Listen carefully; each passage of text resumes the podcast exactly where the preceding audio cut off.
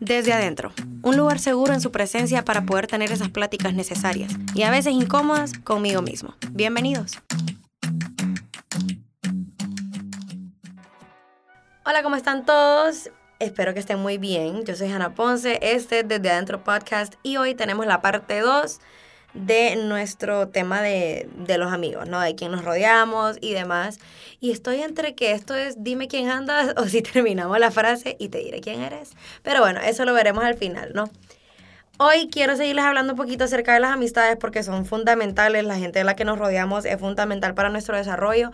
El desarrollo es algo personal, sí, pero influye mucho la gente de la que te rodeas. Si yo me rodeo de personas que son excelentes, que son esforzadas, pues yo también algo se me va a pegar, ¿no? Algo se me va a pegar y, y es, tener estas personas así en mi vida me va a impulsar a mí a también ser esforzada, valiente, excelente y demás. Pero si yo me, me rodeo de gente que es conformista, que es mediocre, que eh, le tiene alergia al trabajo, pues también esa mentalidad se me va a pegar, ¿verdad? Y, y bien nos dice la Biblia que no nos hagamos como el mundo, sino que ellos se hagan a nosotros y etcétera, ¿verdad? Pero por eso es tan importante que nosotros también sepamos de quién nos vamos a rodear. Así que bueno, empecemos este temita de hoy que la verdad me tiene muy feliz porque hoy vamos a terminar esto, hoy vamos a terminar este tema y seguramente vamos a volver a hablar de los amigos en algún momento, pero no sé si ya con este enfoque. Hoy quiero hablarles de, de esto, ¿verdad? Hablarles, ya les, ya les hablé de los amigos que tienen fe y los amigos que no tienen fe, pero ¿qué hacen tus amigos por vos? Es, es, es lo que es la pregunta de hoy, ¿no? ¿Qué hacen tus amigos por vos? Y, y por eso me, me, interesa mucho el y te diré quién eres, porque también de una u otra forma, tus amigos te dicen quién sos. Tus amigos influencian la manera en la que vos te ves a vos mismo. Tus amigos te influencian a, a muchas cosas. Yo no soy influenciable, Ana. Claro que sí, todos somos influenciables. Eh, o sea, yo no, porque yo sí, pero de una u otra forma, cuando pasas mucho tiempo con alguien, las cosas se te pegan y no fuiste influenciable, pero sí se te pegó, entonces sí eras influenciable, ¿verdad? Pero no, no estamos aquí, chicos, eh, para pelear, ¿verdad? No, no es una pelea, es una, una conversación honesta, incómoda, sí, yo lo sé, pero sepan que los amo y que es una conversación de verdad que es para nuestro crecimiento. Así que bueno, la pregunta del millón, ¿qué hacen tus amigos por vos? Yo me pongo a pensar en esto y yo digo, ay Dios mío, ¿qué hacen mis amigos por mí? Pero, pero la verdad es que no puedo, no puedo quejarme, tengo buenos amigos y tengo amigos que me que también me, me promulgan estas pláticas incómodas de decirme, Hanna, estás haciendo esto mal. Hanna, vos tenés esto, lo tenés que cambiar. Hanna, eh, para de hacer esto. Hanna, estás volviendo a caer en lo mismo. Hanna, y, y la verdad, yo creo que algo que yo valoro muchísimo en las amistades que tengo es que tengamos conversaciones incómodas. Me encanta, me encanta que me incomoden porque entonces si no me lo dicen ellos, ¿quién me lo va a decir, verdad? Y qué necesario es tener gente que a uno le mantenga los pies sobre la tierra y que a uno le digan las cosas como son con el ánimo de verte crecer. Qué bonito. Pero también me pongo a pensar, ¿qué hago yo por mis amigos? ¿Será que yo los estoy edificando? ¿Será que no los edifico? ¿Será que solo los destruyo? ¿Será que con mis comentarios, en vez de motivarlos, los desanimo? ¿Qué hago yo por mis amigos? Y y con estas palabras, con mis actitudes, con las cosas que les digo, con las cosas que hacemos, ¿qué les digo yo? ¿Qué les hago entender que son? Porque yo tengo amigos que me hacen entender que soy capaz, que soy fuerte, que soy esforzada, que, que me hacen entender que soy lo que Dios dice que soy. Y eso es súper cool y lo valoro muchísimo.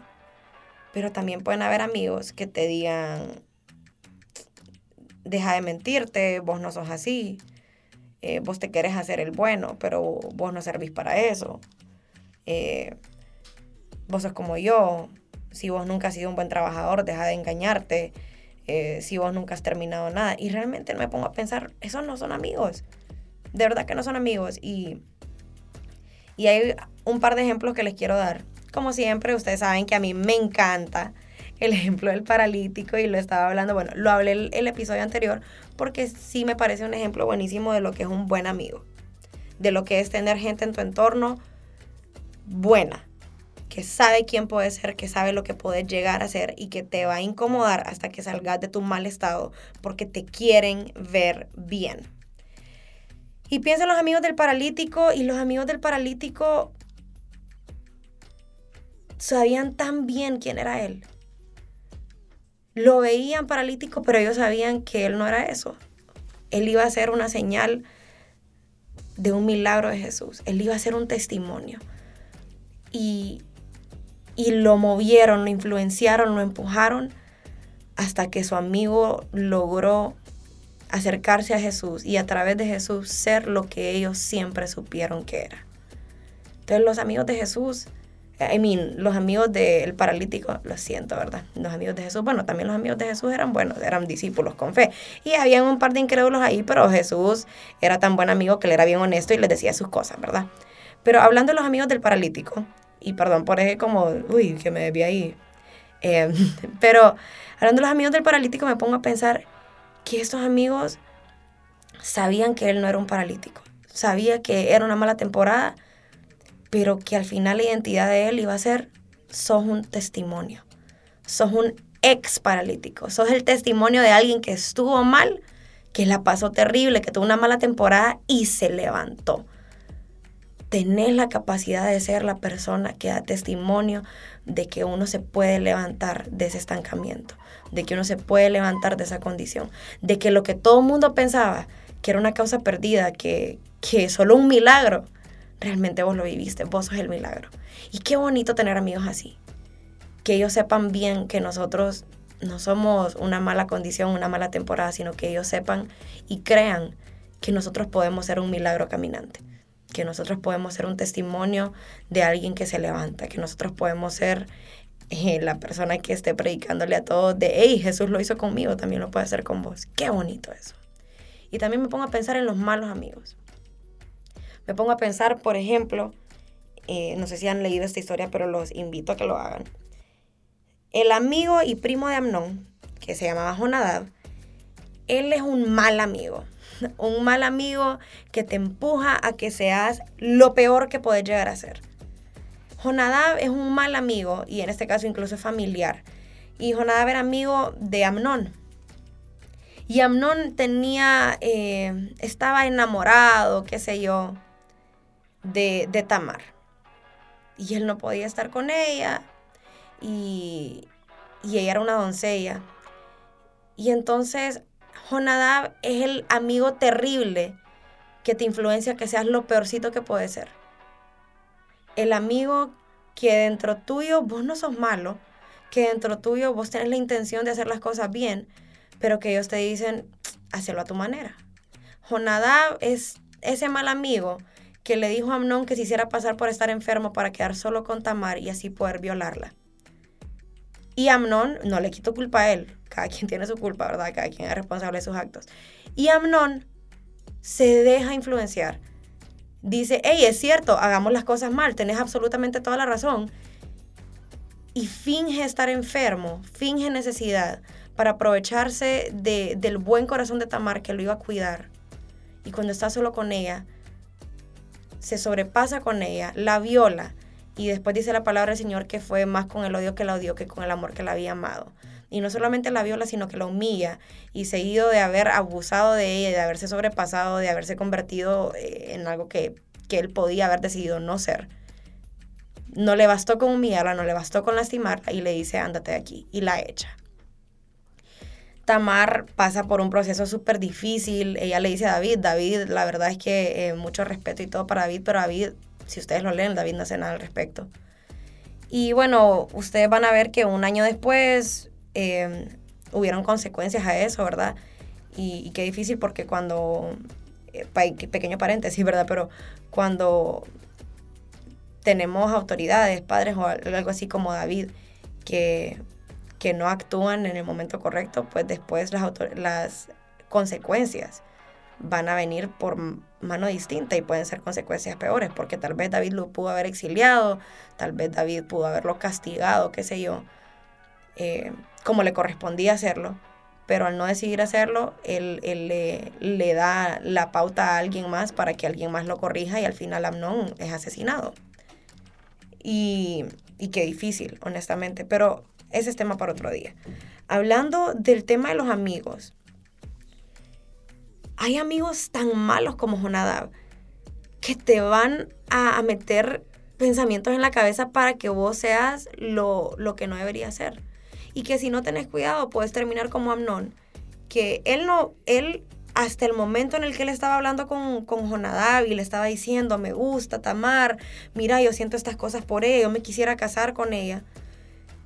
Hasta ese momento, Amnón no tenía un mal título. En el momento en el que Amnón le hace caso a Jonadab, se convierte en un violador. Dios mío. Para mí esto me vuela la cabeza. Es que no les puedo decir cómo me vuela la cabeza. Puedes tener amigos que te empujen a ser testimonio de Dios, a hacer un milagro. O amigos que te empujen a ser un criminal, a ser una persona que lastima a la gente que ama, a la gente que dice amar y que la lastima con tal de ser lo que él quiere. Estamos hablando que cometió un, pecado, que aparte es un delito, que aparte era, era una cosa terrible. Lo que Amnón hizo fue terrible. Y a mí lo que no me cabe en la cabeza es pensar que esto fue idea de un amigo. ¿Saben qué? Son esos amigos que ellos no van a hacer la maldad porque no se van a ensuciar las manos, pero que te empujan a ti a que la hagas porque ellos quieren vivir sus maldades a través tuyo. Y yo digo, Dios mío, ¿cómo tenemos que tener de cuidado primero para no tener estos amigos en nuestra vida? Porque nadie, ningún amigo, ningún amigo, entre comillas, porque ellos no son amigos, ningún amigo en tu vida merece la pena, ningún amigo en tu vida vale la pena para que vos te conviertas en algo que no sos, para que te conviertas en una persona que lastima, para que te conviertas, en el caso de Amnon, en un violador, para que te conviertas eh, en una persona hiriente, en una persona cruel. Nadie, ningún amigo vale el cambio de identidad. Ningún amigo vale el cambio de identidad.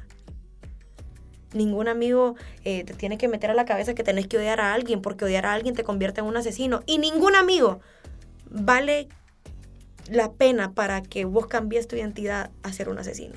Ningún amigo vale la pena para que vos cambies tu identidad de, un hijo de Dios a, a, un amigo del mundo. Es que no, es que de verdad yo les digo que no vale la pena tener amigos así.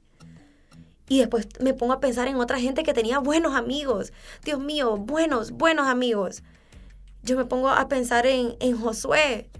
Josué y Caleb, yo me pongo a pensar en gente, gente que te impulsa, gente que te va a hacer, imagínense David y Jonatán, un amigo tan bueno que aunque, que aunque su papá era Saúl, él sabía que su papá estaba en lo equivocado y él dijo, yo voy a proteger al que también es ungido de Dios.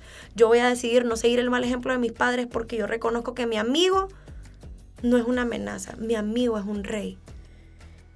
Qué, belleza, Dios mío, mi amigo es un rey, mi amigo es un elegido de Dios, mi amigo va a ser un milagro, mi amigo es un ex paralítico. Y esta palabra ex paralítico me encanta porque es que eso solo evidencia que tu amigo sabía que vos no eras tu peor circunstancia. Tu amigo sabía que vos, que yo soy, que vos sos esa persona que se va a levantar o que se levantó y que hoy da testimonio de que Dios lo sacó de ahí. Y, me pongo a pensar, por ejemplo, en Naamán. Dice la palabra que cuando a Naamán le dan eh, la instrucción de que él vaya y se sumerge en el Jordán, eh, que él no, obviamente él no quiere, ya hemos hablado de esto, pero hay un siervo de él que le dice, hey Naamán, si te hubieran dicho que hicieras algo más difícil, lo hubieras hecho. Anda. Se los estoy obviamente parafraseando, ¿verdad? Y, y yo quiero ser esa persona, yo quiero ser ese siervo. De verdad que yo les digo con todo mi corazón que yo quiero ser ese siervo que ame tanto a alguien que le diga, hey, no permitas que tu orgullo te quite tu sanidad. Hey, yo sé que vos podés ser un ex leproso, no tenés por qué ser un leproso siempre. Yo sé que vos podés ser alguien que fue obediente y que fue sanado. Vos podés ser testimonio de un milagro. Yo quiero ser esa persona, yo quiero ser la amiga del paralítico, yo quiero ser eh, eh, ese siervo de Naamán que le dice, hey, no seas orgulloso, anda y sumergite y vas a salir limpio. Yo quiero ser una buena amiga, yo quiero tener ese tipo de gente en mi vida. Y también quiero encargarme de sacar a todos los jonadaves que hayan en mi vida. Yo no quiero un solo jonadave en mi vida. Y ojo, yo tampoco quiero serlo para nadie. Yo tampoco quiero ser la amiga que, que te empuje, te influencie a hacer algo que no sos. Que te, que te influencie a que a que vos cambies tu identidad cuando la identidad que te da Dios es más que suficiente. que te influencie a, que te conviertas en algo que no sos. No, yo no, no quiero ser esa amiga y francamente tampoco los quiero tener.